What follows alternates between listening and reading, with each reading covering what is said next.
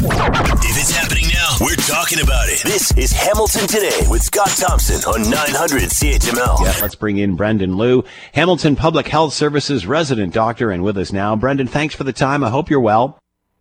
Yes, thank you for having me so much, Scott, and hope you're well as well.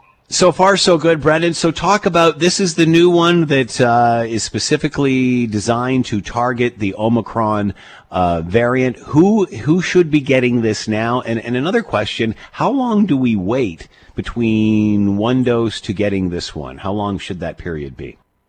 Those are some really great questions. And so uh, we are very excited at Hamilton Public Health Services to be rolling out uh, this bivalent uh, Omicron targeted vaccine campaign and, and starting with our individuals in our community who are at the highest risk.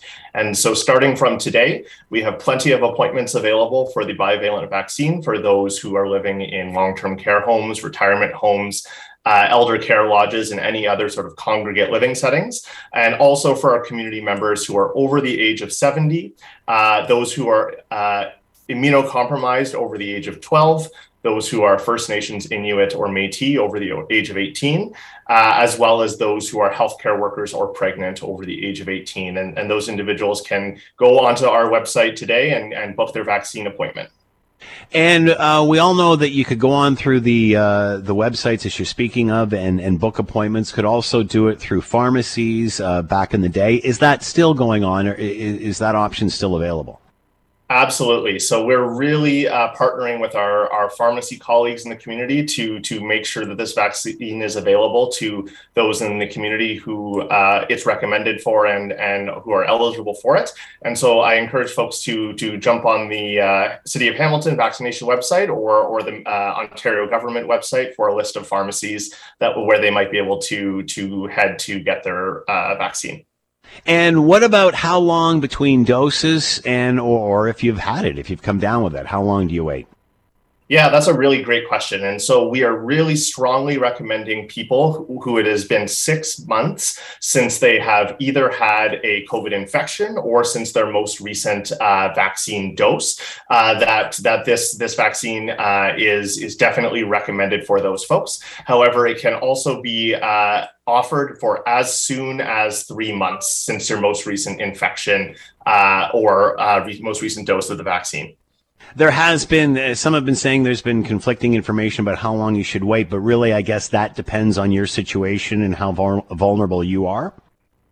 Yes, and and uh, we know that um, the over time, our body does develop the antibodies that help to protect us from COVID and, and this most recent uh, Omicron variant. And, and the most recent dose of your vaccine, as well as an infection from COVID, can provide some protection. But particularly for those who it's been six months since you've had that, that exposure, we're really strongly recommending those folks to, to get in for their uh, uh, next dose of their vaccine.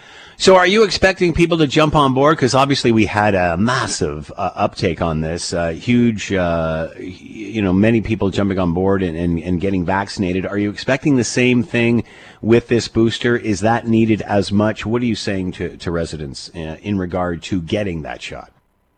Yeah, so we're we're definitely partnering with our uh, partners, uh, including pharmacy, as well as our uh, healthcare workers in the community, to to make sure that we have capacity to deliver vaccine, uh, this bivalent vaccine, to all of those in the community, who are particularly those at the highest risk, uh, and and then out to the more general population. And so we're really encouraging folks that as they're we get into the fall and winter, folks are moving inside, spending more time in close quarters, uh, and kids are back in school. That there's definitely going to be an increased risk from, from COVID as well as our other respiratory viruses such as uh, influenza in our community. And so we really want to make sure that uh, particularly those at the highest risk have the, the most up-to-date protection that they, they can against, uh, against COVID-19 we all know when the kids get back to school in, in September and October, when people slowly go inside, that everything kind of picks up, whether it's the flu, the cold, or, or even uh, COVID 19. Um, what about the younger ages? Should they be getting this as well? Will this eventually move down 60, 50, 40, 30, that sort of thing?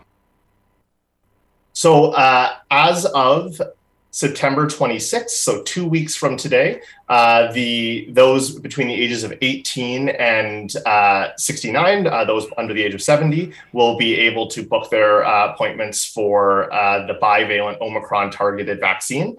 Uh, for those who are younger than that age, um, they are eligible for a booster of the um, the monovalent, the the uh, previous vaccine that we've right. we've been using through the pandemic, and and those individuals were encouraging to either finish their primary series of the vaccine, the first two doses, and and then to get their booster as well. All right, Mandy, we're concerned about back to school. Mind you, it's only been a, a week or so. Uh, so far, so good. I mean, are we seeing anything spiking?